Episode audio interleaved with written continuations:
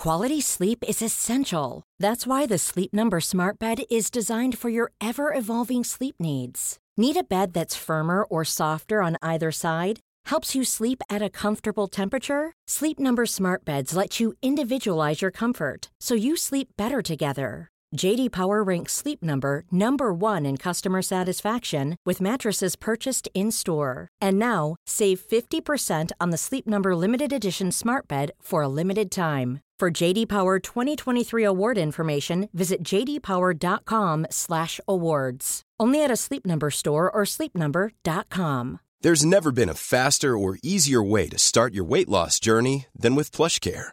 PlushCare accepts most insurance plans and gives you online access to board-certified physicians who can prescribe FDA-approved weight loss medications like Wegovy and Zepbound for those who qualify. Take charge of your health and speak with a board-certified physician about a weight loss plan that's right for you. Get started today at plushcare.com slash weight loss. That's plushcare.com slash weight loss. plushcare.com slash weight loss. Edgy talk, plain talk, unrivaled talk. Mike Graham. The only radio show you can count on for a proper serving of good old fashioned common sense. In search of the perfect debate. The Independent Republic of Mike Graham. See it, hear it, think it. Talk radio and talk TV. Good morning and welcome to the Independent Republic of Mike Graham right here on Talk TV. Well, well, well comes the question. There are now four, count them, uh, young individuals who have been in touch with either the BBC or the Sun newspaper to say that they have been, uh, shall we say, contacted uh, by the presenter X individual, the person who is still unnamed, who works in a senior capacity at the BBC as a presenter uh, in some way or uh, shape or form. It could have been flirtatious, it could have been of a sexual nature. Uh, a couple of them met up, some didn't. Um, it's a very, very nasty. Um, can of worms altogether. And it seems that yesterday's appearance by Tim Davie uh, in front of a bunch of journalists and then being interviewed by his own organisation uh, hasn't actually helped the BBC whatsoever. It has actually mired them in even more uh, nastiness than they had seen uh, up until yesterday. Tim Davie admits that he has not yet spoken to the presenter uh, in question. Jeremy Vine, another BBC presenter, has come out and said that it really is time for that presenter to name himself uh, as the perpetrator of all of the stuff that's been going on. Meanwhile, the BBC is asking a question internally this morning and for public consumption.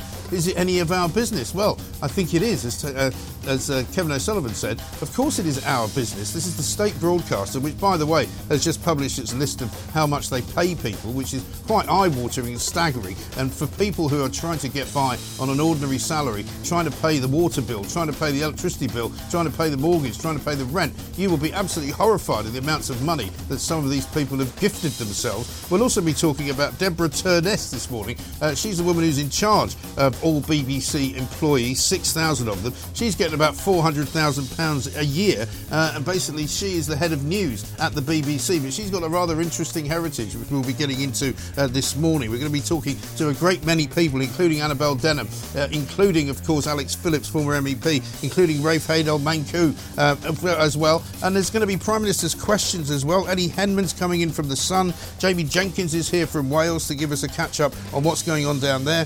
And there is definitely uh, a whiff in the air there is a whiff of sort of betrayal. Uh, there is a whiff of nastiness. There is a whiff of the media uh, all sort of uh, hiding up on one side or the other of this particular row. All the lefties at the BBC and former lefties who have now left the BBC and gone elsewhere, like Jon Sopel, are all over the place. They think that the Sun have got something wrong. They're wishing that the story would go away. But the story isn't going away because with every day that passes, more people who have been contacted uh, by this rather curious presenter who seems to have um, some kind of wherewithal uh, to go onto uh, social media websites and dating sites, despite uh, the fact that perhaps it's something he shouldn't be doing uh, for one reason or another. He can't seem to stop himself.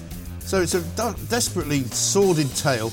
Um, it's a desperately sordid situation. The BBC is not helping uh, either. Neither are the police. The police, by the way, apparently had a meeting with the BBC yesterday, but couldn't be bothered actually going to the BBC. 1.6 miles away. Uh, they had a Zoom call instead. The police are saying they're not investigating the case, they're just making an assessment as to whether they should be investigating the case. Well, what on earth is going on? All it means is that we're wasting an awful lot of public money, ladies and gentlemen, uh, and I'm not having it. 0344 499 1000 is the number. This is the Independent Republican Mike Graham.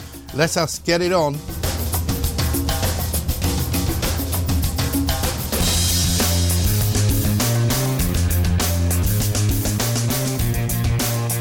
Let's not forget there's a few migrant stories to talk about as well, because apparently uh, they are actually managing to uh, resist the House of Lords stopping the migrant bill from going through.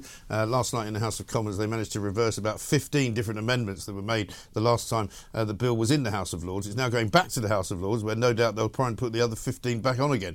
Uh, but we've got plenty to talk about with that. Uh, plus, of course, the BBC story. Let's talk right now to Rafe Heydel Mankoo, historian, broadcaster, senior fellow at the New Culture Forum. Rafe, very good morning to you. Always a pleasure, Mike. I'm not quite sure what the biggest scandal is this morning, whether it's the fact that uh, we still have uh, an unnamed BBC presenter on suspension without knowing how long he's going to be suspended for or what exactly he's been suspended for and exactly who he is, or uh, the amount of money that people are being paid inside of the BBC in an extraordinary um, sort of what I would call um, guest list of people, which goes all the way down uh, to Mark Easton at number 50, uh, who gets 200,000 quid, roughly, roughly speaking. Um, it's an extraordinary amount of money these people are being paid, and I fail to see why. Yeah, you're quite right. And of course, let's remember this doesn't include those people who get paid through their own personal companies yes, as well, right. uh, which can often be, I suppose, quite uh, even higher amounts than that. Actually, Claudia Winkleman wasn't on that list that I, have seen. At no, least. nobody, who's, uh, nobody, nobody, apparently, nobody who is paid through the commercial arm, which is called BBC Studios, appears on that list at all. Claudia Winkleman, Tess Daly, uh, you've got Alex Jones, Paddy McGuinness, people like um, Evan Davis, um, who are paid in both different sorts of ways. Um, so it's quite an extraordinary state of affairs. Alexander Armstrong, Richard Osman's another one. Yeah, I've, as you know, I'd be surprised if those if those fees weren't dramatically higher than the uh, four hundred thousand that we've seen some BBC News presenters get. Yes. Uh, how, quite how they can justify this in, in today's industry, you know, when there are uh, there's very little justification that their talents uh, can't be replaced by we're now seeing many other people who hmm. are just as equally qualified to to do what seems to be a rather substandard job. You know, these days you don't even have to have much of a journalism background to be a BBC news presenter. I've always contrasted, you know, our news presenters with the American news anchors, you know, right. people like Walter Cronkite, yeah. chaps who are really seasoned veterans who got into the role and had a respectable past where you could say they've been to the Vietnam front and so Yeah. forth. Too often, all that we have are just people who can speak very well in front of an auto cue. Yeah, who can basically read out loud, and for that you can be paid as much as half a million quid. It seems extraordinary, doesn't it? Yeah, absolutely. And of course, when we see the fees that are being wasted uh, in, in all sorts of manners, including, of course, with this current debacle with regards to the, uh, you know, the payment of thirty-five thousand pounds to a uh, to this to this person, this, this young person. That, of course, is license fee money Yeah. that's being paid at the end of the day, uh, and that's why I think you know, going back to your other your other issue, that's why there is a public interest in all of this. Yeah, and I find it really fascinating that people who used to work for the BBC, like Jon Sopel, have sort of emerged as this great defender uh, of the public's right not to know anything. You know, he believes that uh, the BBC have done clearly nothing wrong, and the Sun have got it all wrong. And I mean, he's put out some tweets which have seemed rather odd for somebody who is meant to be all the all the while telling us that he's a neutral journalist. He clearly isn't. yeah, all I can say is, you know, had this happened to somebody on the right, that's not, you know, had it been a Kelvin MacKenzie or whoever Yeah. of this world that this was happening to, I think it'd be very difficult to imagine the said the uh, the phalanx of defenders that Yeah. we've seen in this case Oh, yeah. coming out with quite the same, uh, you know, strength of uh, Yeah. feeling on this issue. Well, Sopel's such a useless journalist that he actually suggested that the Sun was going to be the victim of a massive libel case because they'd got it completely wrong. That was before the second um, uh, young person came out to say they'd been contacted by this uh, this presenter, and the third, and then now the fourth. So there's now four people, young people, who have been contacted by this individual uh, for nefarious purposes. You'd have to say. Yeah, and, and we saw the same thing with Owen Jones saying much the same thing. And it's it's funny because these are the people who always think that people on the right are too quick to rush to judgment. Yes. Uh, and yet they're doing just the same thing. As soon as there is the slightest suggestion that there's an error with the Sun news story, now it very may well be, But rather than saying, well, let's wait and see, they've made their own rush to Yeah. judgment as well. And I, I don't see how they can. Well, the you story know, is clear. The story is clearly follow high ground. cre- the story is clearly right because there are now four people who have basically corroborated this type of behaviour carried out by this individual. You know, money being offered, you know, pictures being exchanged, all sorts of meetings being arranged. You know, uh, this is not something that is a one-off. That is not something that one family has discovered is a bad thing. But to be serious about the BBC for a moment, questions are now being asked about the woman who heads the news division of the BBC, a woman called Deborah Turness. Now, you may not know too much about her. She came from NBC, where she was the CEO as well, uh, and she was there when there was a lot of difficulties with certain presenters, particularly you might remember this case, Brian Williams, you might remember him. Um, he was an anchor, one of those anchors who was brought through the ranks. He had come up through, I think, the local affiliate uh, an NBC station in New Jersey. He was in New York when I was there, but he became the sort of main NBC anchor. And he started, for some bizarre reason, telling um, Porky Pies about where he'd actually been and what he'd done. Claimed that he'd been in various war zones when he wasn't there. But he was protected for a long time by this woman. And there's suggestions that that may be her kind of MO, that she might like to protect people more than she would to be sort of transparent about what they've been up to.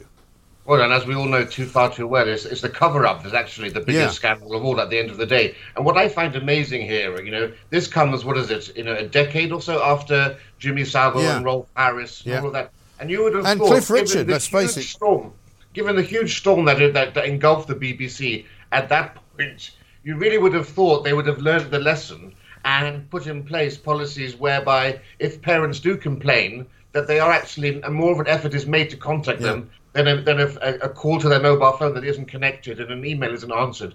And they, they leave it at that. But also, this BBC presenter, I mean, how stupid must someone be after everything that happened with Jimmy Savile and Stuart Hall and Rolf Harris?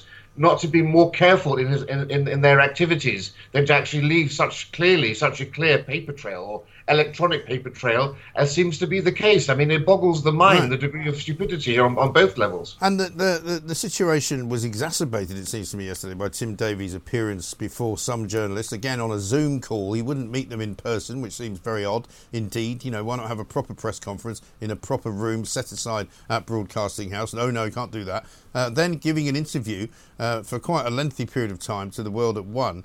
Uh, in which he admitted that, that he hadn't known anything about this until Thursday of last week and that he still hadn't even spoken to the presenter um, concerned. So they're still not getting it right, are they? No, I mean, I find it remarkable that the Director General didn't think it was necessary to actually have his own conversation with with, uh, with with this individual, not least knowing that he was going to be asked whether he had spoken this. But one thing in the BBC's defence, because I did watch that uh, interview on Watto, World at One on Radio 4, and you know, the BBC are very good at actually um, examining themselves. It's hard to find, and I couldn't think of another network that actually would be as good in that interview as we saw Sarah Montague Right. in her questioning of the Director General. But So it took, but it took, a, level. but it took a few days because ever since the story broke, the BBC uh, have had reporters standing outside Broadcasting House, being interviewed by people inside Broadcasting House, asking them what they know and answering that they don't know anything. Yeah, no, no, you're absolutely right. And uh, I think you know heads head, heads have to roll somewhere on this issue, and it may be the woman that you've that you've mentioned is the person who actually holds more blame here than uh, is being revealed at the moment. Yeah, well, I think what we do know is that there's an awful lot of middle managers who are paid vast sums of money, uh, who don't do an awful lot, um, who presumably didn't know anything. Because one of the things that uh, that was said at the World at One interview yesterday was that everyone in the BBC now knows who this individual is. Yes, well, you know, the, the mail on the, the mail said that one in six people in the population know who this person is. That was a few days ago. By now, I would suppose it's one in three people. I mean, anyone with access to Twitter can find out who this person was uh, within, you know, two or three minutes. Well, yeah, Uh, but, but what I'm saying is, is that for the BBC to officially say in an interview that everybody in the BBC knows who the person is would suggest that there is knowledge uh, abroad, shall we say, about the proclivities of this individual. Oh well, I'm not. That's not what I took out from that. I took out from that, you know, that once once something becomes, you know, common knowledge within the, in the, within Rumourville, that you know, I don't I don't think people before May or or you know July knew who this that this person was up to the antics they're being accused of. What do you make of the chances of uh, some MP outing them uh, today in Prime Minister's Questions or somewhere else? Well, this is the big question, isn't it? But of course, remember what was the name of that? Tom Watson did something similar, didn't Yeah. he? Uh, when he named people, I think it would be ill-advised at this moment because we have to remember, of course, right now Uh, the, the, police haven't named haven't named him because there's no uh, evidence yet of any criminal activity having taken place. There's no proof or evidence of that. I think it would be unwise to, to do so at this moment. Uh, you know, the BBC, of course, we, we, you know, we remember the Cliff Richard debacle, don't we? When the BBC yeah. uh, named Cliff Richard. So I would be cautious about naming him. I think it behooves, you know, the individual in question to name themselves, just a, on a point of principle, mm. as a as a gentleman, to you know, to take the um, to take all the spotlight off those poor individuals who are being maligned in social media. Well, yeah, and also just to stop the relentlessness of these kinds of stories affecting the people who shouldn't really be in any way harmed by them, including um, his own uh, family. You know, that's the problem. But stay with us if you will, Rafe. We've got plenty to do, uh, loads of people to talk to as well. We want loads of your calls as well, of course, 0344 499 1000. Coming back uh, with Rafe, we're going to be talking about the migrant bill from last night in the House of Commons and much else besides. Online, on DAB, Plus, Talk Radio, and Talk TV. Welcome back to the Independent Republican Mike Graham right here on Talk TV. We're talking to Rafe Heydel Mankoo, historian, broadcaster, and senior fellow at the New Culture Forum. Uh, we had some movement yesterday on the migrant bill, Rafe. It looks as though uh, the House of Commons was able to sort of do away with quite quite a few of the House of Lords amendments that were brought in uh, famously the other week uh, when uh, the Archbishop of Canterbury was sort of leading the way for the wokists. Um, they're also talking about bringing in age tests for migrants as well, which is going to be a step in the right direction. Yes, well, I mean, this is quite remarkable that they're doing this just now when we've had, you know, um, over a thousand um, alleged child migrants have already been proven to be uh, to be over the age age of 18. You know, Migration Watch looked into this, and 66% of disputes about the age of child migrants mm. end up proving that they are actually over 18. And, you know, over 50 migrants in this country who claim to be under 18 are over 30. Yes. Um, quite why we've allowed this to go on for so long, you know, you know, boggles the mind. And that's my problem here. Is yes, it's wonderful that we've got this illegal migration bill being put forward by the government. Yes, it's wonderful that we're finally having age checks done. But you know, they've been in government now for 13 years. That's the exact same time that New Labour was in power, and they've done absolutely nothing until now. Of course, they realise they're facing a near extinction level disaster at the next election. They're suddenly getting tough on all of these all, all of these issues. It's too little and it's too late. But a particular plague on the House of Lords, you know, for deliberately trying to, to scuttle this bill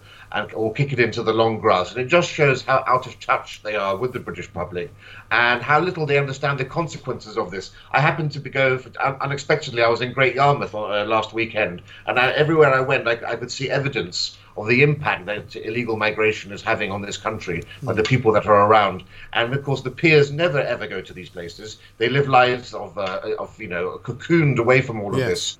And it's just like the just like the Church of England, you know, these institutions have been captured by woke ideology. Yeah. They, they, the buildings may look the same; they may be wearing robes, but they're completely different institutions. Yeah. How they were just twenty years ago. Well, exactly right, and they all sit around uh, in the same kind of company, talking to each other about what they think the world is actually like, without really realizing what the world is like for ordinary people living ordinary lives trying to get from point A to point B on any given day. I mean, I'd put Theresa May in the same category, um, who has fallen for the uh, the age old trick of thinking that because she was once prime minister, um, she is, has got a much more important view of the world than anybody else. You know, she's now saying that this bill will consign more people to slavery which is complete and utter nonsense because what is currently consigning people to slavery is the ability to bring people here uh, on small boats and then enslave them uh, in the black market.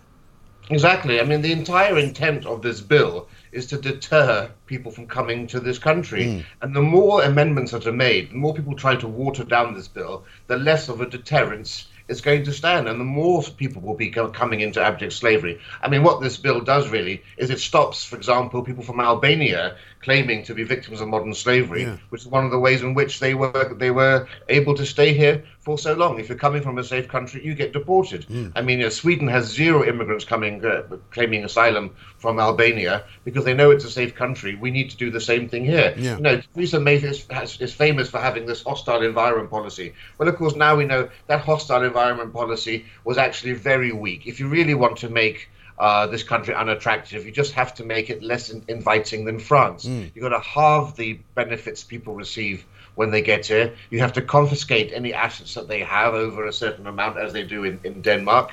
And you have to crack down on the black market economy of this country because unlike France, which is very tough on immigrants who uh, uh, tough on businesses that hire illegal immigrants, in this country they know that they can disappear so easily into the curry houses and the restaurants of this country, and landlords don't do checks on people who are renting from them. If we actually got really serious about this, we would tackle those two issues as they do in France, mm. and we would immediately see a big drop in numbers coming over here. Yeah, absolutely right. Finally, let's touch upon the Chinese spy. I mean, I'm not particularly surprised that the Chinese have got spies wandering about uh, in Westminster and very possibly inside the Houses of Parliament. Uh, but apparently, according to the Daily Mail this morning, uh, there was a meeting organised for uh, sort of Chinese dissidents from Hong Kong, and the Chinese sent a spy to infiltrate it. I mean, I'm, I'm, I do not wish to slag off the Daily Mail, but it's not. It doesn't strike me as much of a news story. This really does it? No, I mean, look, we are in the middle of Cold War II. Right. We are actually in a real Cold War with China. It's time that we woke up to this. People like George Osborne and others, you know, put this nation into such peril, I would say, in terms of security and so forth, by opening up so much of our infrastructure and elsewhere to China. Universities have across the across the Anglosphere these Confucius centres, which are alleged to be like the British Council uh, cultural exchanges with China, but are far more sinister hmm. because, mm. of course, they are they are filled with Chinese spies whose role it is to steal intellectual property from the universities that they're, they're in. Uh, we have to understand China's tactics and get serious about this. And you know the degree of uh, political correctness, I suppose, that's coming into play here too, for a fear of you know maligning China in some sort of racist way. Yes. It's it's silly. We just have to get serious that they have long-term strategies looking at the the future of geopolitics in a 25 to 50 year term. We only look at it on a four or five year electoral cycle. Yeah, absolutely right. Rafe, good to talk to you. Thank you very much indeed. Rafe Heydel, Mankoo, historian, broadcaster, and senior fellow at the New Culture Forum. Uh, Leslie says this any decent man, she's talking about the BBC, being wrongly accused of this behaviour would surely come out to vociferously deny it and to clear his name. Ian says, You mentioned, uh, Ray, the BBC salaries, the ordinary people struggling to pay water rates, mortgages, etc., working all hours on minimum wages with no pay rises. Don't forget that those people are also struggling to pay their enforced BBC licence fees fees just so that BBC can pay unjustifiable salaries to out of touch presenters who are barely seen on TV and who get annual salary increases at the public expense. Well, you said it all there, Ian. You know, it's a bigger scandal in some ways that these people are making so much money for doing so little. It seems extraordinary. I mean, you could literally walk into Broadcasting House and cut all those salaries in half, saving millions to the licence fee payers, and not one of those people would be any the poorer. Ros Atkins, the guy I spoke about before, um, who of course is the man who does all the explaining, explainers, who hasn't been very much in vision lately because obviously he's keeping his head down. Uh, he's entered uh, the chart very, very quickly and very surprisingly to number 28. He wasn't even in the list last year. Um, he's making £264,999. Nice work if you can get it. Hey, Ros? 0344 499 1000 is the number. This is Talk TV. On the app, on your smart speaker, Talk Radio and Talk TV. Welcome back to the Independent Republican, Mike Graham, right here on Talk TV, with you all the way through until one o'clock in the morning. Lots and lots of things to talk about today. Uh, we're going to be talking to Alex Phillips some more about the migrant problem, migrant crisis, why Theresa May is standing up against the government bill uh, to remove people to Rwanda, and not only that, uh, but to completely change the way uh, that people are processed and that the belief system uh, that some people will have that this has to stop and it has to stop sooner rather than later. There will be a revolt, but luckily uh, the migrant bill survives and it goes back to the House of Lords today, uh, having had all sorts of amendments taken out uh, of the place. But let's go now live to Holly Hudson, who is live for us down at Broadcasting House. Uh, she's been covering this story since the beginning of it, of course, uh, as you heard from um, David Bull this morning. This is now day six of the BBC presenter scandal. Uh, we've now got four uh, young people who are in the frame, having said they've been in touch with this individual. the BBC under more and more pressure, the police looking at the situation as well. Let's find out what the latest is this morning. Holly, very good morning to you. Very good morning to you, Mike. Yes, as you say, the pressure piling on this still unnamed BBC presenter, this BBC star, this morning amid yet further fresh allegations against them over their behaviour. Four allegations now relating to four young people two have spoken to The Sun in the paper this morning. Claims by one that they were contacted by this star on Instagram, that they sent them creepy messages when they were 17 years old. Another individual, 23 year old, says that the, the accuses the BBC presenter of breaking COVID rules, travelling across London during the third national lockdown to meet them after they met on a dating app, branded this presenter as a hypocrite. This, of course, comes after an individual in their 20s yesterday approached the BBC's own reporters, uh, accusing the star of threatening behaviour, says that they felt pressured by the presenter to meet up, and when they threatened to expose them on social media, they were sent ex- abusive, expletive filled, menacing messages. This as well follows, obviously, the initial allegations that first surfaced, first broke in the Sun six days ago now, last Friday, by a mother and stepfather who uh, claimed that this presenter paid their child, a teenager, tens of thousands of pounds for sexually explicit images. And it's those claims that, of course, sparked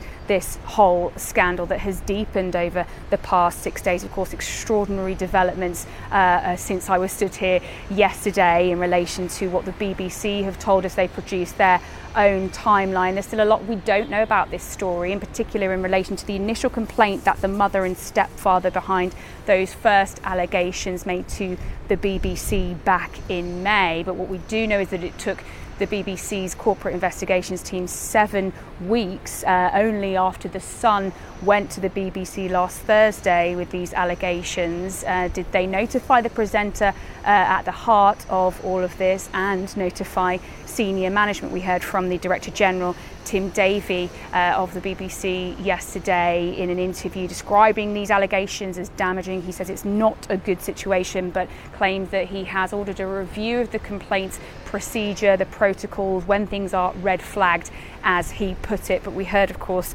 uh, the presenter interviewing him, Sarah Montague, questioning how sustainable a situation this is, given that she said everyone in this building knows who the presenter is. And we've heard Jeremy Vine this morning, uh, a fellow BBC star, on his show on Channel 5, once again calling for this presenter to come forward. He says, I'm sure his survival instinct has kicked in and he's seen what happened to Philip Schofield, but the longer he leaves it, the worse it will be, and the more damage he will do to friends and colleagues. More, he says, uh, and vitriol, of course, will be uh, uh, landed on innocent colleagues. And as he put it, uh, the BBC, which I'm sure he loves, is on its knees over this. Now, of course, the Metropolitan Police continues its work today. It's no investigation, no formal investigation has at this stage been launched. They've asked the BBC to pause their investigation while they conduct carry out further work and they say that they're working to establish whether any crime has been committed and that is of course key here whether there has been indeed any evidence or whether there is any evidence of criminality until uh, that threshold is and if it is reached uh, the police will not be naming uh, this person it seems yeah, the can only I just, way can I just interrupt you will... for, for a second, Holly? Because there's a lot of people asking me a question right now, which is how is it possible that Philip Schofield's name was so readily available when he was at the centre of a similar kind of probe inside of ITV? Um, and yet, this particular name is still somehow not being mentioned. I don't understand what the difference is. Well, we know that this presenter at the heart of this scandal, of course, has been contacted, but as yet uh, they haven't responded. The only response that we've had uh, in, in, some senses is the letter that the BBC uh, say they saw um, from a lawyer representing the young person at the heart of the original allegations, dismissing the story mm. as rubbish and claiming that uh, no inappropriate behaviour or unlawful behaviour took place. But we've heard this morning from Jon Sopel, a BBC former correspondent uh, and friend perhaps of uh, a colleague, who says that he is very angry at all of these allegations. But it would appear, as you say, that there is maybe a difference here and that it's unlikely that unless this presenter comes forward himself, we will know their identity. Pressure is piling on them, though, as I say, to come forward. Uh, we know that several other BBC stars have had to distance themselves, deny that they're at the heart of this. How much longer can that go on? Of course, we do have Prime Minister's questions with the Deputy Prime Minister uh, coming up today. The Prime Minister himself hasn't been able to escape um, this crisis, of course, commenting that these allegations are shocking, and we may get some uh, more information from the Deputy Prime Minister in the House of Commons today. Okay. Thank you very much indeed. Holly Hudson, Talk TV's reporter outside Broadcasting House. I still struggle to find out. We might have to get a legal opinion on this as to what the difference is uh, between the case of uh, Philip Schofield and also uh, up in Scotland, Hardeep Singh Kohli, uh, who's also been named uh, as the subject of a police investigation uh, into some inappropriate behaviour that's been alleged about him over time. But let's talk now to Andrew Allison from the Freedom Association about this problem because the BBC is very much stuck in a mire of its own making. Andrew, very good morning to you. Good morning, Mike. So, um, you've had various issues with the BBC in the past. You've you've you, uh, you've sort of uh, suggested that the license fee might be uh, coming to the end of its life. Um, what are you making of what you're seeing going on at the moment? I mean, I was actually quite perturbed to see all these salaries being published yesterday, um, and some of the amounts of money quite eye-watering.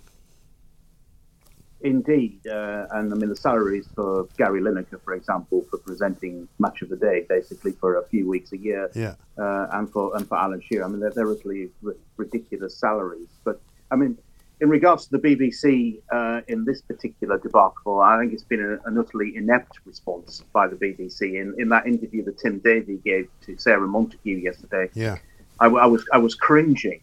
Uh, I mean, Sarah Montague was clearly angry that her male colleagues who are completely innocent have been implicated in this because this particular presenter, who we all know who he is, everyone in the BBC does, all journalists know who he is. I know who he is, but we can't name. Uh, he, because he hasn't put himself forward uh, and, and, admitted this, and because the BBC won't name him, all these other male presenters are, are being implicated, yeah. and, and that is completely wrong. And then he was defending this this corporate investigations team that, that he has, and said what a professional job they're doing. Right, who are clearly useless. Well, well, they are, aren't they? Because when Sarah Montague then challenged him and said, "What? One email, one telephone right. call to the parents of this young man," and his response was, "Yes, uh, this is something I need to look into." Tim Davie's known about this for almost a week. Yeah, he should have been looking. These are the questions you should have asked last week. Have you contacted the parents? Yes, we couldn't get in touch with them. Well, how many times did you try? Well, one email, one right. telephone call. We'll try harder then. Mm. But it, it, it's Tim Davie is simply not on top of this. And I don't think that he has a future at the BBC for very long. No, it really uh, is, is, a puzzling situation in all sorts of different ways. But as I was trying to ask Holly Hudson there, I don't get this business of hiding behind anonymity and this business of, you know, supposedly protecting the privacy of this individual presenter because Philip Schofield didn't get that uh, privilege, did he? I mean, there was never a, a, suggestion that his name should not come out because of the fact that uh, he regarded his privacy as his own business. And similarly, there's another case in Scotland of a guy who's currently being investigated by the police uh, who has had complaints made against him for all sorts of years. And, and he's a former, he's worked at the BBC, he's, he's a freelance guy, but you know, but his name's come out. So I don't know what's so special about this BBC presenter that suddenly his name has to be protected all I can think of is that the BBC has different protocols in place to, to that of ITV, and that's the only explanation that I can come up with. I mean, I, I'm, I'm on the record of saying that people should be not named, should not be named, uh, rather, uh, unless criminal charges are brought against them. But this is a complete yeah. But that, again, that wasn't the case with, with, with Schofield. Schofield didn't no, have any criminal charges it, against it, him either. No, it, it, wasn't, Mike, and you're quite correct on that. Um, but that is my general principle. However, this is a very high profile presenter on the BBC. Uh, and by letting this run for days and days and days, you've got the likes of Nicky Campbell and Jeremy Vine threatening legal action against yes. Twitter users for, for, for defaming them. And, you know, quite rightly so. That is not free speech, what has been said about these presenters. It is defamation. Mm. Uh, so but by letting this continue and roll and roll and roll, the BBC are making it worse for themselves and for their leading talent. Yeah, I think they are. And they're also looking uh, like they don't know what they're doing, which is never a very good look. You know, I mentioned earlier there's a woman called Deborah Turness who's in charge of all 6,000 journalists. Believe it or not, they've still got 6,000 journalists working there. Um, and she came from the United States of America, where she was head of NBC News, and they were involved in a couple of scandals involving their presenters, which were not so much to do with sexual activity as they were to do with just telling lies. Um, and, and she was criticised for kind of spending too long protecting the presenters. And I wonder whether she has got some role to play in this story as well. Yeah, quite, quite, quite possibly, quite possibly. Uh, but I mean, the BBC has had enough crises over the years that you would have expected its crisis management team to, to, to be much better. But it just highlights just how inept the BBC really is. It's got this sort of civil service, Sir Humphrey Appleby mentality. Yeah uh, and that he, he, can just brush things under the carpet or kick things into the long grass, and somehow it will all go away. And this is self-evident. Yeah. I mean, the parents of this young young man contacted the BBC back in May, and yet we're finding out about this seven weeks later, and that, that just highlights just how bad they are at dealing with a crisis. Yeah, absolutely right. And they still haven't been able to explain why, having failed to contact the family either by one email or by one telephone call, they then just basically forgot about it. Nobody was told. The story was not spread to anybody further up the chain by the looks of things, and it was not until basically last Thursday that anybody kind of sat up and took any notice of it. Well, we don't know which senior BBC man- managers knew what. It- it's clear that the Director General of the BBC, Tim Davie, didn't know anything about this until last week. You thought, with such a high-profile presenter, that this would have been pushed up the, uh, the, the chain of command pretty quickly, but it certainly doesn't appear to, to have happened. Uh, and, it, and it does make you wonder just how busy this this uh, this investigations mm. unit is. I mean, are, are, there literally hundreds of BBC personalities and BBC staff who, who are being reported? Well, for, there are. inappropriate yeah. behaviour. According, according to them, they get something like 250 complaints a year about various uh, problems within the BBC. I don't know if that's individual presenters, but but I mean that is quite a lot of complaints. But the fact is, is that you know there can't be that many complaints where you get a call from someone who says, by the way, uh, one of your top presenters um, has been sending money uh, to uh, to one of our children um, who was only 17 when it began and who is now 20 uh, and who is now a crack addict. I mean, you can't get many of those calls, surely to God. Well, no, you can't get many of those calls, and you thought that the alarm bells would have been ringing in Broadcasting House as soon as they got that, but clearly they, they, they haven't. Uh, and for Tim Davie to, to praise this wonderful professional team that is so obviously useless uh, was just another cringe-worthy moment in his interview with Sarah Montague. I mean, if he thought he was going to get an easy time on the World at One yesterday, yeah. well, he was quickly disabused of that thought because mm. I thought she did a really good professional interview Yes, no, I think I think she did, but but but it showed as well how pompous and ridiculous the BBC's position is on all of this. Andrew, thanks for talking to us. We've got to rush. Andrew Allison from the Freedom Association. A little bit of breaking news for you. Teachers in England, apparently represented by the NASUWT, have voted in favour of industrial action in a dispute over pay. But of course, it won't be a dispute over pay, will it? It'll be a dispute over the way the schools are run and the way they're funded, because of course they haven't got enough money. And this will be a different union from the one that's already out on strike, of course. Uh, so well done to the teachers. Uh, to, tomorrow, I think we're going to be uh, blessed with a strike in the NHS. I think it's junior doctors tomorrow, isn't it? Five days of strikes Thursday, Friday, Saturday, Sunday, Monday. Oh, it means they get a nice long weekend. So today, if you're a junior doctor, this is your last day until next Tuesday. We'll see you then. This is Talk TV. Good morning and welcome back to the Independent Republic of Mike Graham right here on Talk TV. Lots to do today. It's quite a busy day. There's Prime Minister's questions coming up, which of course is not in the company of the Prime Minister because he's away uh, in Vilnius at the NATO summit uh, with old uh, foul-mouthed Joe Biden. As we pointed out today, apparently he's got a tendency to swear a lot. Uh, people say that they're frightened to go into the Oval Office in case he's there on his own and he's in a bad mood and he tells them to F off because he says that from time to time, apparently. Um, he's quite short tempered, we are told. Um, we might play that clip again that we played with uh, Kevin earlier this morning when he was trying to pronounce some uh, Asian American names, uh, getting it rather wrong. But it's quite good. We'll come to that later on. We're going to talk to Jamie Jenkins in a moment. Let me read you a couple of tweets, though, uh, and texts that we've got here. Mike, I really do commend you for not losing your rag day in, day out. This just gets worse and worse and worse. The average cost in the UK for an MRI scan is £395. If immigrants are having to get MRI scans to prove uh, who they are, they are not the age that they say they are. It just adds up once again in the public purse. If they don't have documentation to prove their name,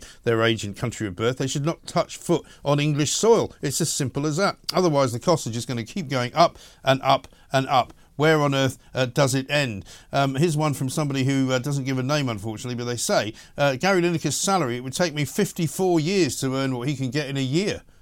It's staggering, isn't it? Absolutely ridiculous. Uh, Mike says, Barry, I believe we licence fee paying plebs also cover Alan Shearer's travel costs from Newcastle to London. The BBC needs to take its head, uh, start, start hard and get on with it. If you can't afford to live in London, move. Well, indeed. Uh, the wages, uh, Nick says, that BBC pay their presenters are disgusting. They could halve the licence fee and pay them a sensible wage. It's just another example of how the poor old British public gets shafted financially. It is sickening.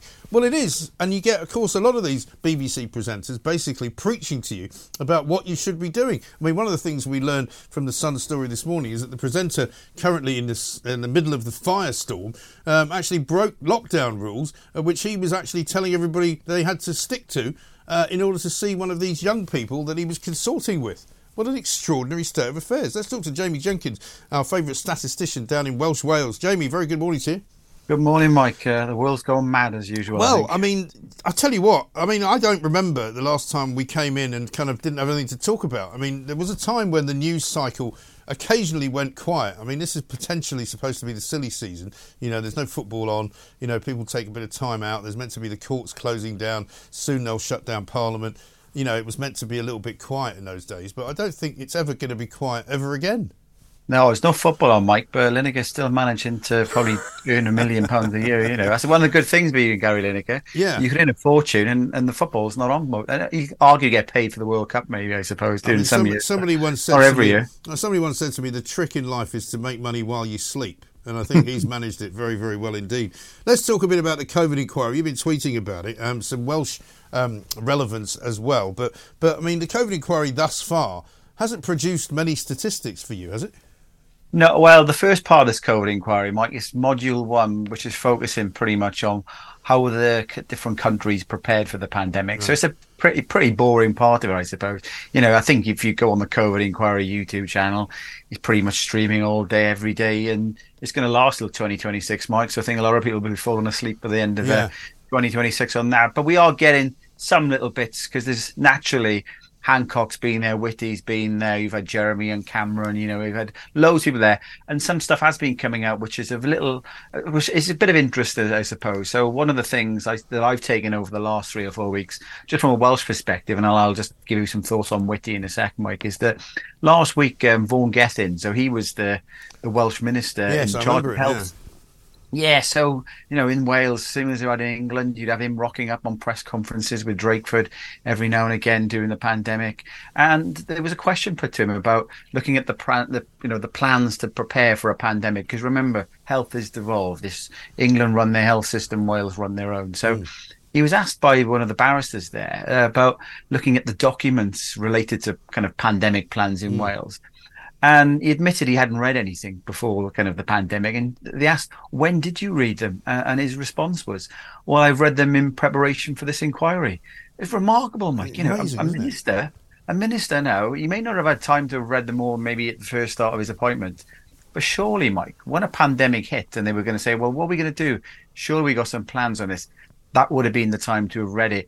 And Drakeford yesterday, Mark Drakeford in the in the Senedd was questioned on this by the Conservative leader Andrew R.T. Davies, and he kind of defended him, saying it's not possible for ministers to look at the back catalogue of documents, even though some of these documents, Mike, were relevant at the time that the minister was in post. Yeah, absolutely. And, you know, one thing you could do during COVID was read an awful lot because there wasn't much else to do. And even if you're a government minister in Wales, presumably there was a lot of downtime because you weren't going to functions, you weren't really doing much uh, in the actual public arena because you couldn't. You were working on Zoom, doing everything. And also, these people have all got special advisors, haven't they, that we pay for? Why are the special advisors not kind of um, making doing a summation of whatever the uh, uh, pandemic rules are uh, and giving them the sort of bullet points from it?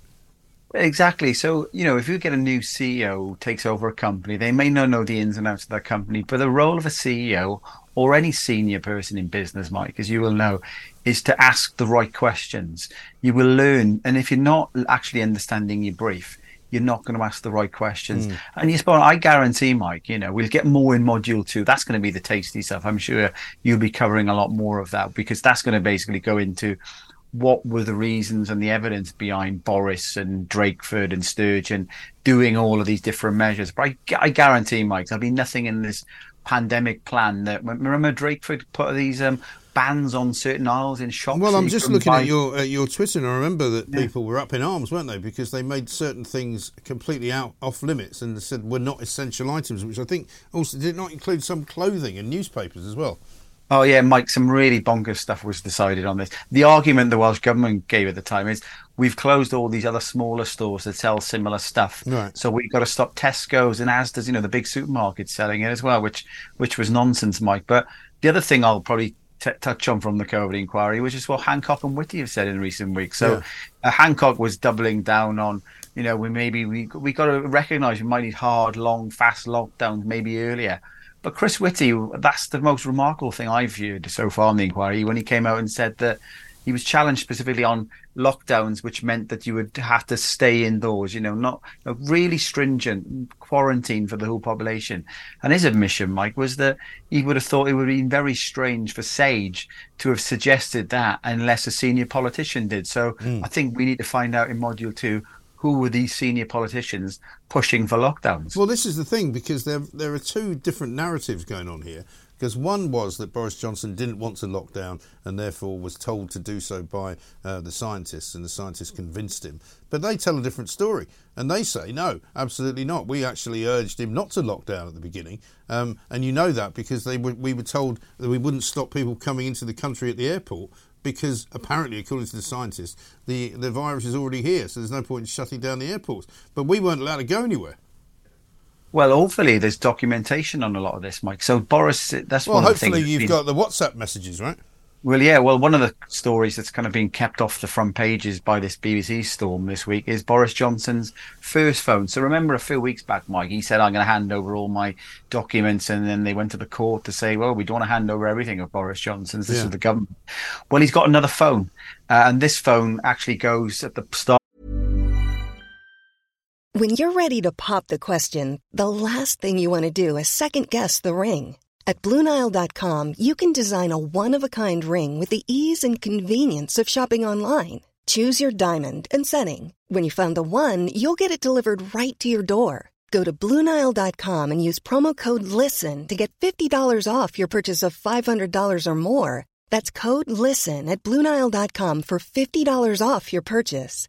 Bluenile.com code LISTEN. Burrow's Furniture is built for the way you live.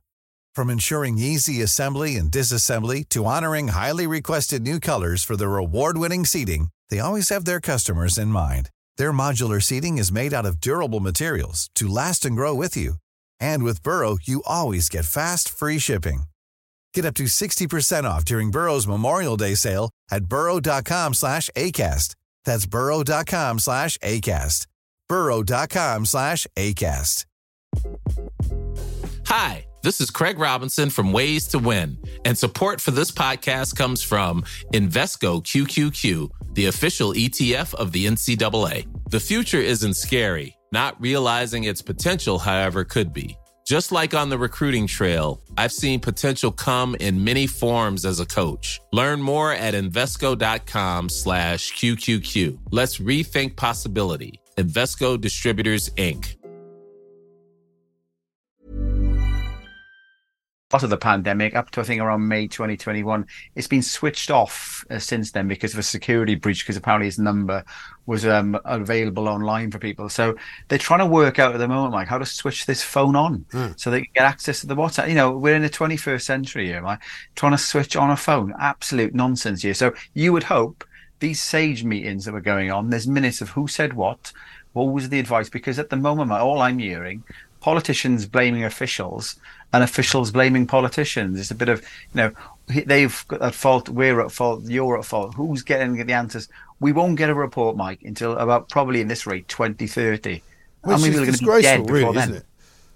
Oh, absolutely, Mike. You know, how many people who whose lives are put on hold were going to be dead before they even knew the outcome of what we're going to. And the thing that's just crucial, crucial on this one, Mike, is you know we're talking about how we were prepared for the pandemic. We're talking about how we've responded to the pandemic. You know, we need some answers, Mike, because the cost of living crisis. Andrew Bailey again this morning talking about inevitable that people will have problems paying their mortgages. The cost of living crisis was directly related to the pandemic response as well. And, Yeah. and so you can't divorce all of the mess that we're in now from the decisions that were made.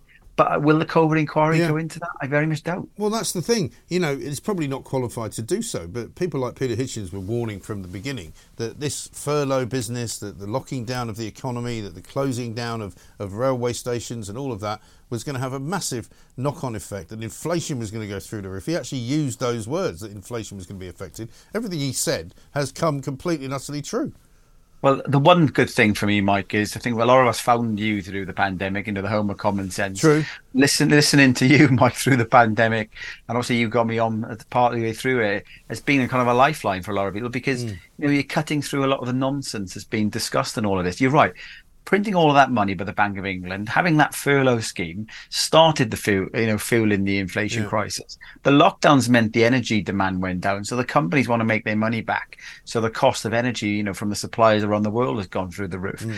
And and the mental thing now, Mike, is you've got same people who are loving life in their gardens during lockdown, you know, that first lockdown, struggling now to even pay their mortgages in the same gardens. It's Yeah. absolutely mental. I know, because people were re educated, if you like, and many people quite enjoyed the re education if they had a middle class job and a laptop and they could sit at home, um, you know, smiling at the wife and petting the dog and having a cheese sandwich and not having to go out, sit on a horrible, stuffy, packed train with loads of other ghastly people they didn't like, you know, and now they don't want to do any work because why wouldn't they?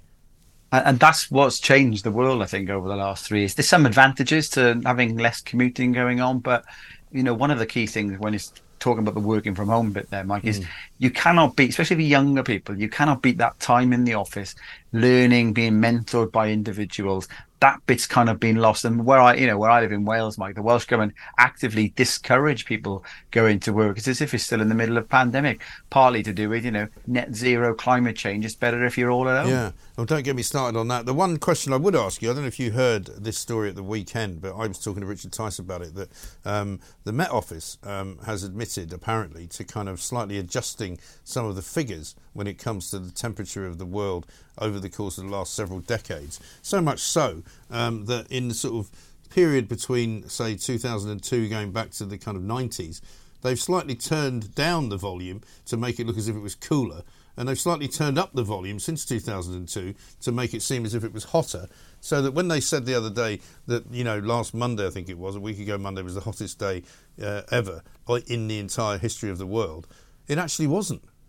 No, and the, the, main thing I point out when I talk about this, uh, Mike, is you know the world is, is is a long, you know, long, long time we had the world going. You know, even if you just consider say the last two thousand years, that's only a fraction of how long the world's been here. But a lot of these decisions on you know the climate and the temperatures rising are based on pretty much data from the last 100, 150 years. And I think on that temperature one there, the Met Office, I believe, has got some data that goes back even further, which would question whether or not that was a record. So I think uh, ultimately all you seem to get from the Met Office these days is warnings of this, warning that we obviously got this heat wave going across Europe at the moment, I think, big warnings.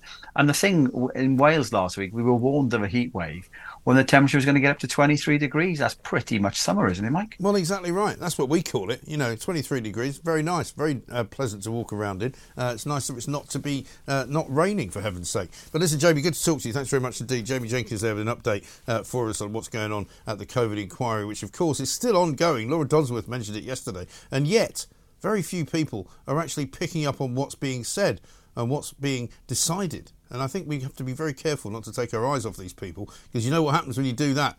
This is Talk TV. The Independent Republic of Mike Graham on Talk Radio.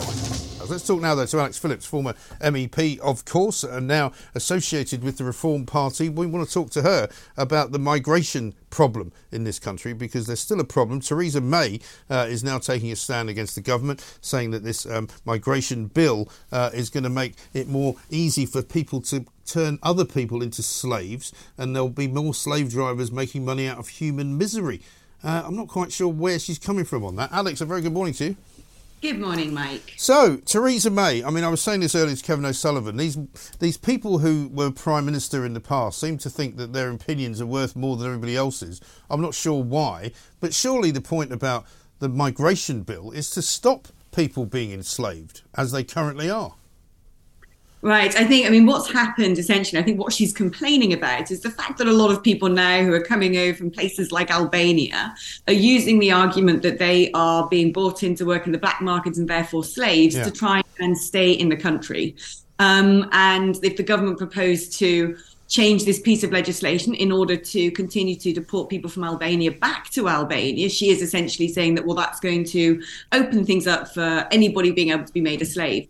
The, the problem here that I have with all of this is the government have put forward a piece of legislation to try and stop this issue. They've said they want to stop the boats from coming. Frankly, I think they know that it was going to fall at every hurdle and that they can blame everybody else and say, but we've But what's really sticking in my craw is the fact that you've got all of these unelected people in the Lords doing everything, everything to stand in the way of this bill. They are pulling up amendments, they're changing this, they're changing that. And we've just found out actually that the government are now spending a lot more on the, the migration issue than they are on levelling up. Yeah. I mean, this is essentially now taking money out of the back pockets of taxpayers in a cost of living crisis and prioritizing people who are essentially trying to break into this country illegally. Yes. I don't know what can be done about it at this stage because whatever comes out of the House of Lords and back to the government in terms of this migration bill is going to have been so chewed over and savaged, it's going to be effectively useless. Mm. It's not to be able to deliver on anything. And I just think, well, how on earth do we deal with this as a country now? How are we? I mean, we saw this with Brexit. The big issues that matter to the public end up being stuck in some sort of stagnant heave ho party politics uh, in the Lords, in the Commons, and they don't get done. No. We don't live democracy anymore. We really don't because the Lords put in all these amendments. The Commons have now stripped 15 of the amendments out. Sending it back to the Lords will presumably result in the 15 amendments being put back in. Um, and then it will come. It will take ages to come back. Eventually, probably the bill will pass, as you say. But in the end, there will be some watering down, uh, and there will still be these people, like the bishops and like many of the people in the Lords, uh, who will regard anyone who thinks this is a good bill uh, as some kind of racist bigot who doesn't hate hates individuals from other countries. Yeah, I mean, the point I always make to people is in your house, do you leave your front door open? No. No. Go to bed at night, do you leave your front door unlocked, your back door open, and say to people, look, if you're homeless, Mm. if you've had a late night and you've missed your last bus, come on, you can stay over at mine. You don't do it just in case an opportunist comes in and nicks your telly. Right. That you don't do it. And It's even just- if you did do it, you would vet the person. What you wouldn't say is bring 50 of your mates in and you can just stand in the living room until there's literally no more room for anyone. Like, come and hang out in my house, and uh, while you wait for me to decide whether or not I want you as my roommate. Yes. I mean, it's not a thing. No. And I don't understand how this constantly gets distorted into somehow being a racist policy. Countries have always managed their borders. That's what makes it a country. Yeah. You have a civic contract with your government. You pay into the tax system. You get public services back. That is what being a resident of a country is. You can't just say, well, any old person can come and live here now. And it just, I'm getting so frustrated. The government needs to take bold action. Frankly, I've said from the start that all of these plans are under plan. They're all win- window dressing for the government to apportion blame to someone else. Because the only thing that's going to work is to turn back votes. Well, it's it only absolutely is, and and I mean we have, and I say this often, and probably till I'm blue in the face. That this all goes back to Angela Merkel's ridiculous decision when she was Chancellor of Germany to allow anybody into Western Europe if as long as they were Syrian. And so, of course, everybody said they were Syrian. I was just seeing a piece this morning, uh, basically saying that Germany's open door to migrants has now sent it lurching to the right. So they're now, you know, a bit like Italy because they've had a problem with with migrants, um, and same in Germany now. Um, you know, right wing parties are going to come through. So for these do-gooders, it's actually having the opposite effect of what they think. Yeah, I agree entirely. And uh, Robert Jenrick sort of said this in a roundabout way yesterday, talking about community cohesion and all the rest of it. What he was saying was, look at what's been going on in France. We don't want race riots here. Yeah. But it, it, it, you know, when you look at the Uh, the prime minister of the Netherlands has just been booted out of office over, in part, this migration issue. Right. You've got Poland now having a referendum on migration, and they're going to go back to the EU and say, We're not going to tolerate this anymore. And the EU will say, You know, go away, basically. We're not going to deviate from our plan. This is becoming a huge issue across Europe, and you are absolutely right. If the continent does not deal with this in a cohesive manner, there will be uprisings. I don't think it's necessarily going to happen in Britain first because we're generally a country that doesn't go about setting fire to cars and um, you know having mass demos. But we are going to start seeing huge inflection points across Europe. Yeah. It's a real danger because everyone keeps going about international treaties and international obligations, and we must all help refugees and migrants and people from poor countries and people prosecuted for their sexuality in three quarters of the world. Guess what? The public don't agree with that, and frankly, we can't. No, quite. But we're already seeing little flashpoints here. I mean, I know it doesn't happen an awful lot, but you know, the number of migrants now coming into the country and occupying hotels. We found out yesterday that they're now booking hotels and keeping them empty just in case more migrants come. So they clearly know that that is going to happen. They clearly know that there's no way they're going to stop the boats.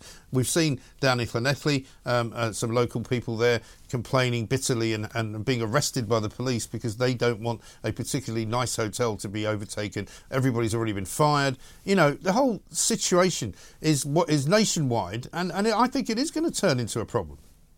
Yeah, it is going. I mean, it, it already is. We've seen a few sort of, you know, uh, issues going on already. There was that situation with the girls' school in Dover, Yeah. or the school in Dover, where they, uh, you know, the, the, claim was that uh, one of them had been gang raped by people who arrive from the boats. Um, and look, I am not saying in any stretch that everyone getting on a boat is some sort of criminal or convict or terrorist or not a needy and deserving person. But some of them are, for sure. But some of them are. It's the same analogy as you leave your front door open. Nine out of ten people are good and would probably pull your front door shut or shout Mm. cooey through the door. And did you realise your front door's open?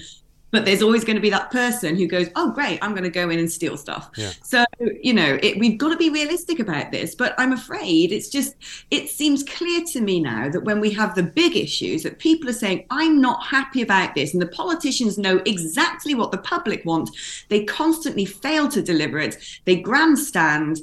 They use it as a political football. They use it to shower themselves in moral rectitude when the issues don't particularly affect them, and they refuse to do what the public wants. And hmm. this is becoming a huge problem in British politics. And I bet you the next problem we're going to have is Robert Jenrick's suggestion uh, that from next year or from very soon uh, thereafter, they're going to start actually um, age testing migrants coming through, whether it's done by X-ray, whether it's done by um, MRI scan, you know. But I bet you any money that somebody between now and then will get it made illegal. You know, whether it's by the ECHR, whether it's through the appeals court, whether it's through the House of Lords, somebody will say, "Oh no, you can't do that." But we know that certainly in some cases, people have come here claiming to be kids, and they're like 41.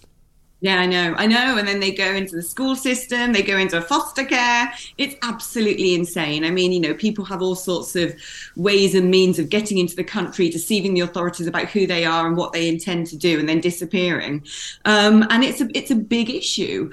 Um, and and and as you said, this is something that the, the authorities should be listening to the people. They should be taking every measure necessary to stand up for our country's frontiers. But something very strange has happened in politics, and it seems increasingly to me, and not just in Britain, but the entirety of the West. Grandstanding on the international stage, pleasing people in these NGOs and supranational organizations is coming before the countries themselves. I don't understand when the UK government stopped representing the UK and instead wanted to represent the WHO, the WEF, the UN, Right. you name it. Well, I mean, this is the thing. The money now is all in those kinds of organisations, isn't it? The charitable sector's got loads of money. You know, the uh, intergovernmental sector, the NGOs, all of the kind of places where people give money uh, to organisations where they don't really earn it. That's where all the money's gone. You know, there isn't any commercial money available. There isn't any money left in the high street. It's very hard to make any proper money as a business in this country. But set yourself up as a charity. Bob's your uncle. Yeah, and, and, and yet you look at some of the wealthiest countries per capita on earth, places like Saudi Arabia, for example, who every year, when you have the, the, the big pilgrimage for Hajj, set up camps that can accommodate hundreds and hundreds of thousands of people coming to Mecca. And yet, from all these neighboring countries that have had issues, uh, they're not looking after those people. They're not saying, come and, and we'll right. accommodate you hear They're turning a blind eye. And so they're all coming across to Europe. I don't understand that either. Why are we not putting pressure on all of these other countries mm. to do their bit? Why, why is Europe turning around going, yeah. we've got to take our fair share? It's a Europe issue. It's not a Europe no. issue. No, it's, it's really, it's really not. It's a, it's an African issue. Um, and, not our, these aren't our issues. And right. the best thing we can do is, first of all, help the countries set up secure accommodation or whatever it might might need for neighboring countries or the countries where these people are originating from by all means give them uh, foreign aid give them foreign direct investment. I agree with that entirely. But the problem is not a problem to be solved on european shores. No it's a very well made point alex. Thank you as ever. Thank you very much indeed alex the former mep this is not a problem that we need to solve because it's not our problem. Alex is absolutely right to say that. How about this? Uh, a name that I didn't mention a bit earlier on the BBC list John Simpson, uh, who's currently 79 years of age, been with the BBC since 1970. He apparently makes 185,000. He doesn't quite make the top 50. But what on earth does he do, says Chris? Talk about the gift that keeps on giving. Well, they wheel him out from time to time when there's a new war or something, don't they? But he probably appears on uh, the BBC no more than half a dozen times a year. 185 grand. Brilliant. This is Talk TV. See it, hear it, think it. Talk Radio and Talk TV. Good afternoon and welcome back to the Independent Republic of Mike Graham right here on Talk TV. Lots going on today, of course. Prime Minister's questions already underway. There's already been suggestions that somebody might just uh, ask a question which might uh, reveal the name of the BBC presenter that nobody wants to name uh, because they could have parliamentary privilege for doing so. Uh, if they do that, obviously we will let you know. Although Peter Cardwell's keeping an eye on things and he'll tell us what the highlights and the lowlights are uh, coming up in about half an hour's time. First up, though, we've got Annabel Denham, Deputy Comment Editor uh, from The Telegraph, and we've got plenty to talk to Annabel about. Let me just read you a couple of tweets out first. Uh, Christopher in Yorkshire says, Mike, the reason the BBC pay ridiculous salaries is because it's not their money. They are not the shareholders. and how about this one from Ian in Glasgow? He says, Mike, do you think Fiona Bruce will phone in sick tomorrow to avoid question time. I don't watch it, but I will tomorrow. Can't wait. Well, I don't know who's, who's even on question time, uh, but we shall see. Uh, let's talk to Annabel Denham and find out what's going on in her world. Annabel, very good afternoon to you. Good afternoon. Mike. Oh, you're sounding a little. You're sounding a little bit iffy. We'll see if we can get that to be a slightly better line because there was a bit of a hesitation there. Um, Holly Hudson uh, is live for us down outside Broadcasting House uh, for Talk TV. Uh, let's have a, a, a, quick chat to her. Holly, um, welcome to the afternoon session. Um, what are you hearing?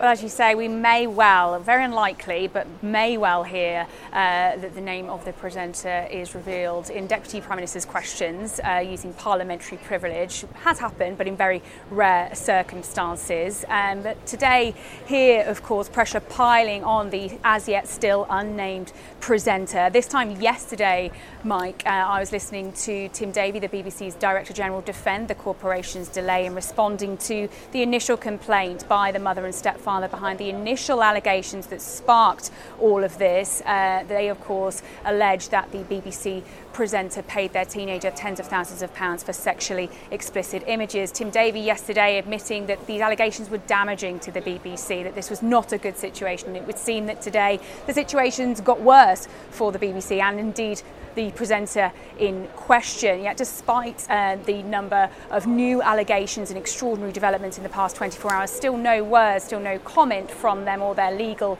team, uh, even to their own reporters who we know have reached out. What we have heard is from Jon Sopel, a former BBC correspondent who spoke out in a podcast saying that this presenter is angry at the allegations. And uh, meanwhile, Jeremy Vine this morning uh, on his show, another BBC presenter, calling, urging on him to speak out, to come forward, saying the longer that he leaves it, the longer, it, the worse it will be for him, not just for him, for colleagues and the BBC, and that he's worried about his state of mind. And I think the question really is now whether this presenter will bow to that pressure. We heard Sarah Montague in her interview with Tim Davie uh, on Radio um, Radio 4 yesterday in the World at One, saying that everybody in this building knows who it is, and we're hearing now as well that US media may have named named the uh, presenter in question. But of course, privacy laws come into play here in the UK, don't they, Mike? And we know that they, of course, were made stricter just last year in favour of the individual. And the question is as well whether the Metropolitan Police, in their inquiries,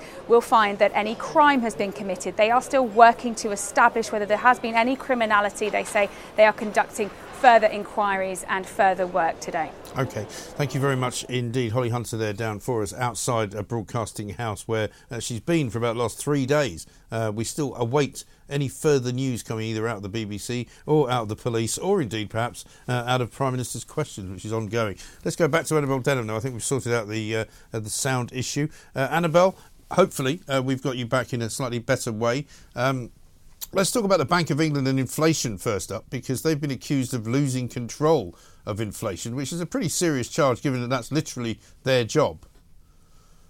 That's right, though I'm not sure this is the first time they've been accused of losing control. That much has been clear for some time, but what we have now is a clearer picture of just how bad things are and how bad they may get, we're finding out that the cost of living squeeze could endure for another 10 months, that by next May, typical households will be £2,300 worse off. We know that mortgages are going to be jumping by as much as £500 a month for possibly a million households. Yeah there are hundreds of thousands who could see their repayments go up by a thousand pounds every month. This is really significant. This is going to sting. And I think people are going to be filled with a complete sense of dread. And what is frustrating is that I have some sympathy with the Bank of England that they were under immense pressure during the pandemic to print vast sums of money in order to pay for the government's uh, plans, be they furlough or loans going to businesses, ways of supporting the self employed, and so on and so forth. But what they didn't seem to realize was that this massive increase in the broad supply of money was going to trigger inflation. And, you know, it's fair to say that they were asleep at the wheel. When they did finally start raising interest rates in December 2021, they did so very, very slowly, much slower than compared to, say, the Fed. Um, and they seem to believe that it was transient for a long time. And now look where we find ourselves with very sticky, persistently high inflation, um, 8.7% according to the latest data. And core inflation, when you strip out volatile prices like energy and food, is actually going up. Mm. They, you know, we've completely lost confidence in the Bank of England to address this. Not only do they seem to have their diagnosis of the problem wrong, um, but they're not administering the right cure. And the problem we have now is that with the latest uh, wage data showing that wages in the year to May 2023 went up 7.3 uh, percent, there's going to be further pressure on the Bank of England to introduce more interest rate hikes. Already, it was quite uh, unexpected that they would raise it to five percent at the last meeting of the Monetary Policy Committee, but they did press ahead with that. And, you know, markets are going to be factoring in possibly interest rates increases of, you know, to six or seven percent. And that's going to lead to further pain down the line. But the trouble is that we're now in this impossible situation where we either we have this persistently high inflation or we tip ourselves into a recession in order to bring it down. It's you know it's not a very mm. uh, appealing choice. No, it really isn't. And I know that you and I would not be probably in, in favour, particularly of, of more government kind of you know economic restraint being put on banks or anything like that. But are the banks sort of taking advantage of this more than they perhaps should because presumably all of this extra money that they're going to be charging people every month uh, is going to go to their coffers by and large, isn't it? I think it's immensely complicated. Certainly, there is a case to be made that they are not passing on some of the benefits of interest rate rises to savers in the way that they are punishing mortgage holders for it. Um, and that certainly needs to be scrutinised. And the Chancellor has been meeting with you know heads of banks to try and thrash this out. Um, of course, what the government has done is to dismiss demands for some kind of mortgage bailout, and it's absolutely right to do so. For a start, that would be grossly unfair to renters who themselves are often on lower incomes than those who own their own homes. Um, but also, it wouldn't be addressing the problem. If you want to uh, bring down demand in the economy, by raising interest rates, then you do not at the same time cushion people from the impact of raising those interest rates. The whole, point is that this needs to hurt. Um, you know, it's extremely unfortunate. I think the situation was avoidable. We didn't need such a massive increase in the supply of money during the coronavirus pandemic. A lot of those support schemes, particularly furlough, went on for much longer than they needed to. There were real problems that were made, um, but you know, this simply is not the best way of addressing them. No, I don't think it is. And also, we've still got strikes ongoing. I think the doctor's strike begins tomorrow. Uh, the teachers who are not in the main teaching union, the uh, the ones who are in the other one, NASUWT, have announced another strike uh, for later on in the year. Uh, we've got all sorts of problems with with you know the travel business, the rail companies as well. And then I see a story in the Telegraph this morning um, that the ministry um, or the Treasury rather is telling ministers, individual ministers, that if they want uh, to be given any sort of money in the new financial year, um, they're going to have to take cuts in their department. So I mean that's going to be a negative effect on the economy as well, isn't it?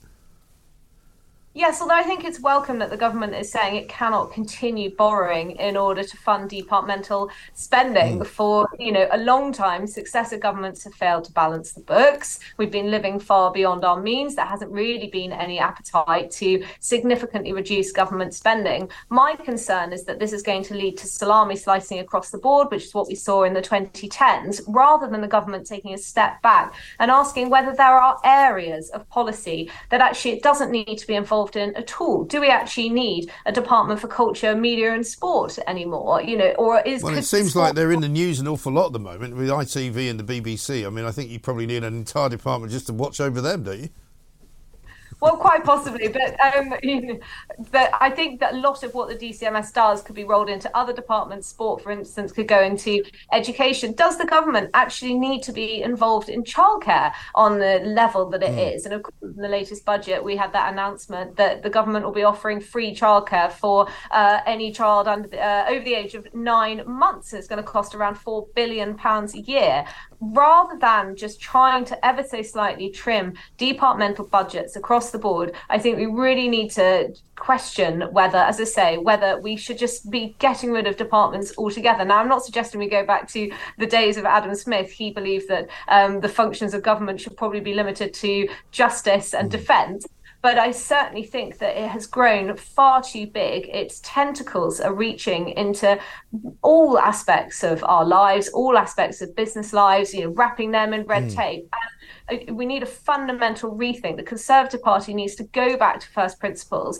and ask itself what government is actually there to do. Because at the moment we have this ratchet and it's making it impossible to reduce government spending. And of mm. course, the other problem is that we've got a bloated nationalised healthcare system and politicians who are unwilling to implement any kind of reform. Um, we've got you know welfare payments that are going up and up and up, an increase in the number of long-term sick, around half a million million more people on uh, long-term sickness benefit than there were before the pandemic. You know, these are these are huge issues. But if we're going to ring fence those, which uh, you know I, I would question, then we've got to look at other areas of government spending and consider whether those are necessary at all. Mm. Yeah, I think government's got way too big. There's no question about that. Coming up uh, with Annabel Denham, we're going to talk about Thames Water. They've got an idea uh, to raise even more money for them, uh, which will cost you more money uh, if you happen to have a big garden. They want you to cough up and give them even more money just because uh, you can afford it. And also, Elon Musk entering the electricity market. What can we say about that? More with uh, Annabel Denham and myself coming next on Talk TV. Online, on DAB, Plus, Talk Radio, and Talk TV. Welcome back to the Independent Republic of Mike Graham right here on Talk TV. Prime Minister's question is still underway. Uh, it hasn't happened, if that's the next question you're going to ask me, uh, but we're keeping an eye just in case. Peter Cardwell will be in shortly to let us know what the highlights were. Annabel Denham's here, Deputy Comment Editor at The Telegraph. And uh, Annabel, I'm actually looking at the front page of The Telegraph as I, as I cherry pick a couple more stories for you. Big garden may mean a bigger water bill. I mean, you think Thames Water um, would have been fed up enough already with all the bad publicity they've been getting. They've already lost one uh, chief executive They've now got an interim uh, co-chief chief executive officer called Cathryn Ross, who seems to think it's a good idea to start charging people even more money for their useless service if they've got a big garden on the grounds that they must be able to afford it they've really been inviting the negative publicity, haven't they? And of course, Thames Water's new chair uh, is in front of MPs today, yeah. Sir Montague, he's been talking about how nationalisation is not the right way forward, and and I certainly would agree with him there. But no, when it comes to penalising those who have big gardens, um, this may well be the obvious solution for what is essentially a monopolistic water provider, but it's completely illogical. Um, for a start, you know, the problem isn't big gardens with absorbent ground. It's actually big developments that may not have proper drainage right. for groundwater. That's what's going to be exacerbating our sewage problem. But those are the ones, um, you know, it's the big gardens, the owners of big gardeners who would gardens who would have um, you know punitive right. um, bills to pay. Um, but I think it, you know it feeds into this sort of assumption that we have now that whenever there's an issue with our utilities, the solution must always be to control demand. It's never to actually solve what the issues may be um, and increase supply. Right. It's just that we all have to change our behaviours. So of course uh, we have hosepipe uh, bans that are in place up and down the country for large chunks of the year. There was that story earlier this year about changing changing our shower heads. Yeah. So they would use uh, less water, so we're not allowed to have power showers anymore. Rather than asking, you know, why is it that the basics don't work? Mm. Why is it we have an energy crisis, or we'll be going into an energy crisis again this winter? Why is it that we have to have water rationing? Rather than, you know, what are the actual solutions to this? And it's possible that the solutions are higher bills, but at least let's be honest with people about it and present them with the trade offs rather than forcing them to cut back, forcing them to change their behaviours as a result of what is essentially ineptitude by yeah. regulating. Well, I mean, running- you'd have some sympathy with the water companies if they were any good at what they do, but they're not, you know, because as soon as they uh, uh, don't have enough rain, they say there's going to have to be a drought. As soon as there's too much rain, uh, they say there's going to have to be a flood and the sewage is going to overspill into the sea and into the rivers. You know, uh, also the amount of water that leaks into the ground they haven't seemed to get around uh, fixing either. So, in fact, if they did all of those things better, we would all be happier. We would be able to pay less money. There are many countries in the world where they do different things. Like I think in Holland, they they recycle water sort of house by house, so you can actually physically recycle your own water and use it for different things. And that would be, for example, a better idea um, than just charging everybody more money. That's right. It's pretty pathetic for a country in the developed world that there's absolutely no innovation whatsoever mm. in this sector. Now, what we have to acknowledge is that we're in the difficult situation where our water network is antiquated. A lot of it dates back to the Victorian times, and to modernise it will be extremely expensive. People are going to have to pay a lot more for water. Or, on the other hand, they have to accept that there is going to be leakage. Um, but what we certainly don't want is, you know, some kind of nationalisation of the water sector sector. Now, of course, it's only quasi nationalised anyway, right. and it's overseen by uh, Ofwat, who have a lot to answer for um, themselves. Um, you know, clearly, these companies have been badly run. They deserve, you know, proper scrutiny. But were we to nationalise, they'd actually have less transparency. There would be less accountability because we'd be paying those bills through general taxation. We wouldn't necessarily know where our money is going. But you know, just just to move on to the Elon Musk story, mm. Mike, how interesting it is that when you have a great industrialist wanting to come in and shake up um, the electricity market, people are instinctively opposed to that here in Britain. So while you or I might talk about ways in which we can innovate and ways in which we can improve mm. um, utilities, actually, I fear that you know at a national level, members of the public are quite instinctively opposed to this. And actually, what we need to favour is greater competition, greater transparency, yeah. greater accountability, because um, you know we've got to address this problem. And at the government level, of course, a massive issue is that we failed to build a reservoir in 30 years. We've got one desalination desalination plant in the mm. whole country that I don't think is currently open. And that part of that is because of NIMBYism. Everybody's in favour of the mm. idea that we need more reservoirs, but they just don't want one to be built in their community, in their backyard. Um, and when it comes to desalination, there are all sorts of green environmental concerns. Well, you know, this is just part of how net zero is going yeah. to get in way of our economy uh, progressing and our systems modernizing. So there's a huge amount to address, but at the moment there's a complete lack of political will to do so. Well, there is, and I think people are sort of slightly squeamish about the privatisation uh, of, of, of the utility businesses too much, just because the, the privatisation that we have seen hasn't really been done right. It's not really one or the other, is it? It's a kind of, as you say, it's a sort of quasi nationalised business which seems to exist purely and simply to make a load of money money for the shareholders and not provide a very good service, whether it's electricity, whether it's gas. You know, you can't really get any competition in the water business because you either take the water from whoever supplies it or you don't have any. You know, so I mean, I would be very happy to see much more competition if it could be organised properly. But at the moment, I mean, I, I just don't see a future for the water companies the way they're being run. No, and I think there's such public appetite now for nationalisation. So, of course, we've had nationalisation by stealth of the railway networks. We have a nationalised healthcare system. We've got a national curriculum, uh, state school education. You know, particularly after the coronavirus pandemic, I think the public appetite is for government to provide all of these services. And many people, I think, have forgotten what the situation was like before utilities were privatised. Back in the 1980s, we had bigger issues with leaks, we have bigger issues with sewage. Actually, privatization has been beneficial to the water network. And of course, nobody wants to hear about three and a half billion uh, liters of water leaking uh, every single day. That feels like a terrible waste. But incredibly enough, that is an improvement. And we're doing better than some European countries. So, you know, and it's surprising really that the Conservative government isn't going out and making these arguments, but is rather sort of shying away from them and allowing those who are proponents of nationalisation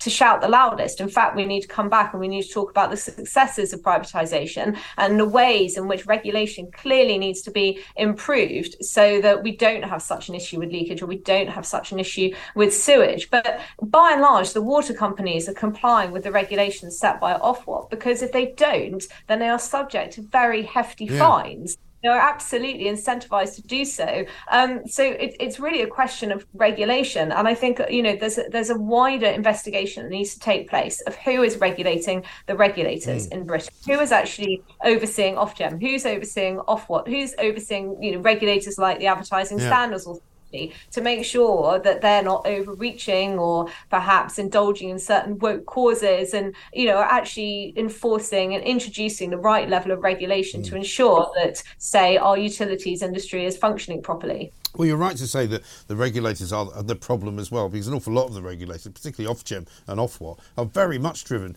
by net zero. And in fact, in the sort of um, terms of, of their reference uh, at Ofgem, they say that they have uh, a duty to uh, keep the pricing fair, uh, but also to um, have a duty to get close to net zero. So, you know, the two things don't always go hand in hand because they ch- end up allowing these companies to charge more money. We've heard from Rishi Sunak that they're going to put the green levy back on for an extra 170 quid a year for everybody, you know, and we're paying through the nose for something that we don't want.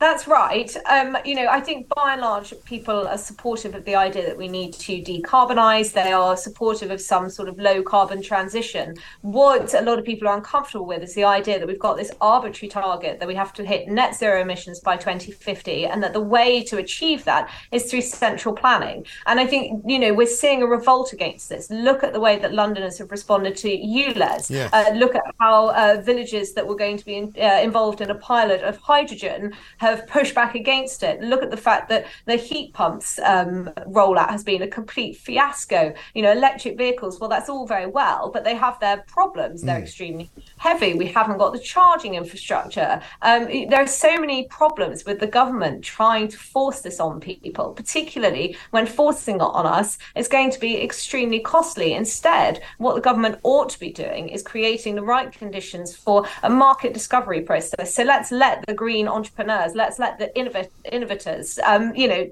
then be the ones who are going to drive us towards this because there is public appetite for it, but it's not being channeled in the right way.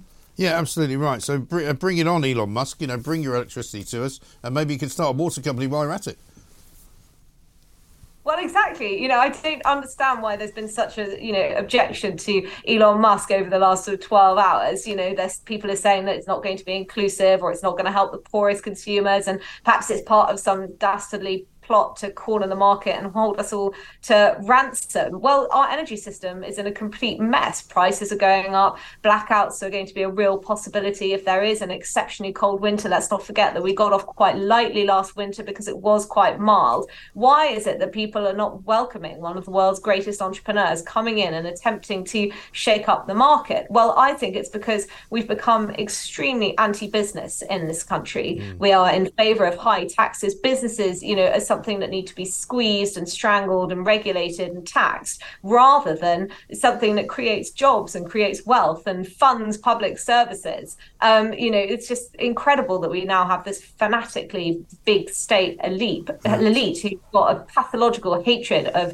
billionaires. Um, and ultimately, what we ought to be doing is welcoming some kind of uh, innovation competition uh, in the electricity market. Um, you know, let's let's see where it goes. And of course, if it works for Elon Musk, then other players will come into this industry and they'll try to innovate. And this is extraordinary, really, that this is the sort of thing that the current government is trying to shut down rather than encourage. Yeah, absolutely right. Final word just on the BBC salaries came out yesterday. Rather unfortunate timing for Tim Davie. Uh, had to spend most of the day defending uh, the other story, aside from uh, the story about the salaries. But actually, the salaries to me are still rather kind of um, disgracefully high. You know, considering what we're going through, considering that it's public money that people are paying, they're asking for an increase in the license fee. You were talking there about, you know, the, the nonsensical nature of our public uh, sort of um, industries and our public uh, utilities, if you like. I mean, the BBC is kind of in the same bracket, isn't it? I mean, they're paying ludicrous amounts of money to, to people that mostly no one's ever heard of. That's right. Um, absolutely massive salary increases from a corporation that for a long time has been pleading poverty. They've been saying that the license fee has been held down in real terms, that it you know needs to go up in line with uh, inflation, and yet here they are able somehow to award massive pay increases to some of their already most highly paid staff. You know, and, and this is coming at a time when commercial um, broadcasters, you know, some of them have been struggling as a result of mm. falling advertising revenue. Um, and essentially, what we have and have for a long time have had is this public sector um, empire that's funded by hypothecated tax and is run without any real regard for value for money. Um, you know, this is coming off, of course, the back of former chair Richard Sharp complaining that the license fee is regressive and that the wealthy should pay more. Well, shouldn't we be asking if people want to pay it at all? Yeah, now, right. uh, everyone who's in possession of television and watches uh, either live TV or BBC programming is forced to pay the license fee, or they will will be issued with uh, a penalty and you know could find themselves in a magistrate's um, court. Well, this is you know it's so um, antiquated, it's so outdated. You know when the license fee was introduced, we lived in a world of very limited spectrum. We had one television channel. And in the three quarters of a century since, technology has come on leaps and bounds. We've got huge range of television channels, streaming services, and the license fee is completely outdated. And I'm afraid it's just going to get worse because look at how 18 to 34 year olds are now consuming news. Yeah. Um, look at their viewing habits. They watch about seven times more Netflix and YouTube as BBC One content. So, you know, this is something that absolutely needs to be addressed. But of course, as with so many public sector institutions, there isn't enough accountability. Um, there's, I think, you know, insufficient transparency. You have a lot of people working now who have their own uh, agendas. Often, you know, the, the, the, while it may claim to be uh, impartial and claim to be neutral, this has been proven to, to not be the case in some areas of its programming. And it, the whole thing just needs to complete change in its funding model in order that it can be accountable to those who avail themselves of its services. Yeah, absolutely right. Great to see you, Annabel. Thank you very much indeed. Annabel Denham, Deputy Comment Editor at The Telegraph. Andrew in Wakefield says, Mike, are the salary figures including employers' pension contributions, which in the public sector is much higher than in the private sector? Well, I think that's interesting uh, because you may well uh, have to add those in uh, to get an even bigger salary number uh, for some of these people. But Gary Lineker at number one uh, with 1.35 million a year um, for a kind of what you might effectively say is a bit of a part time job, isn't it? 0344 499 1000 is the number. Don't forget to subscribe to the Independent Republic of Mike Graham podcast so you never miss a moment from the show. Subscribe and download now from wherever you get your podcast. The podcast, I'm sure, will be available uh, very shortly uh, thereafter. Uh, coming up next, Peter Cardwell is going to be here to tell us what was great and what not so great about Prime Minister's questions. Across the UK, online and on DAB, the Independent Republic of Mike Graham on Talk Radio. So if you enjoyed that, be sure to catch the whole show 10 to 1 Monday to Friday on Talk Radio via DAB, online, or via the Talk Radio app. If you have an opinion on the stories we cover, we'd love to hear from you. Call us 0344 499 1000 or tweet at Talk Radio during the show to have your say. The Independent Republic of Mike Graham on Talk Radio.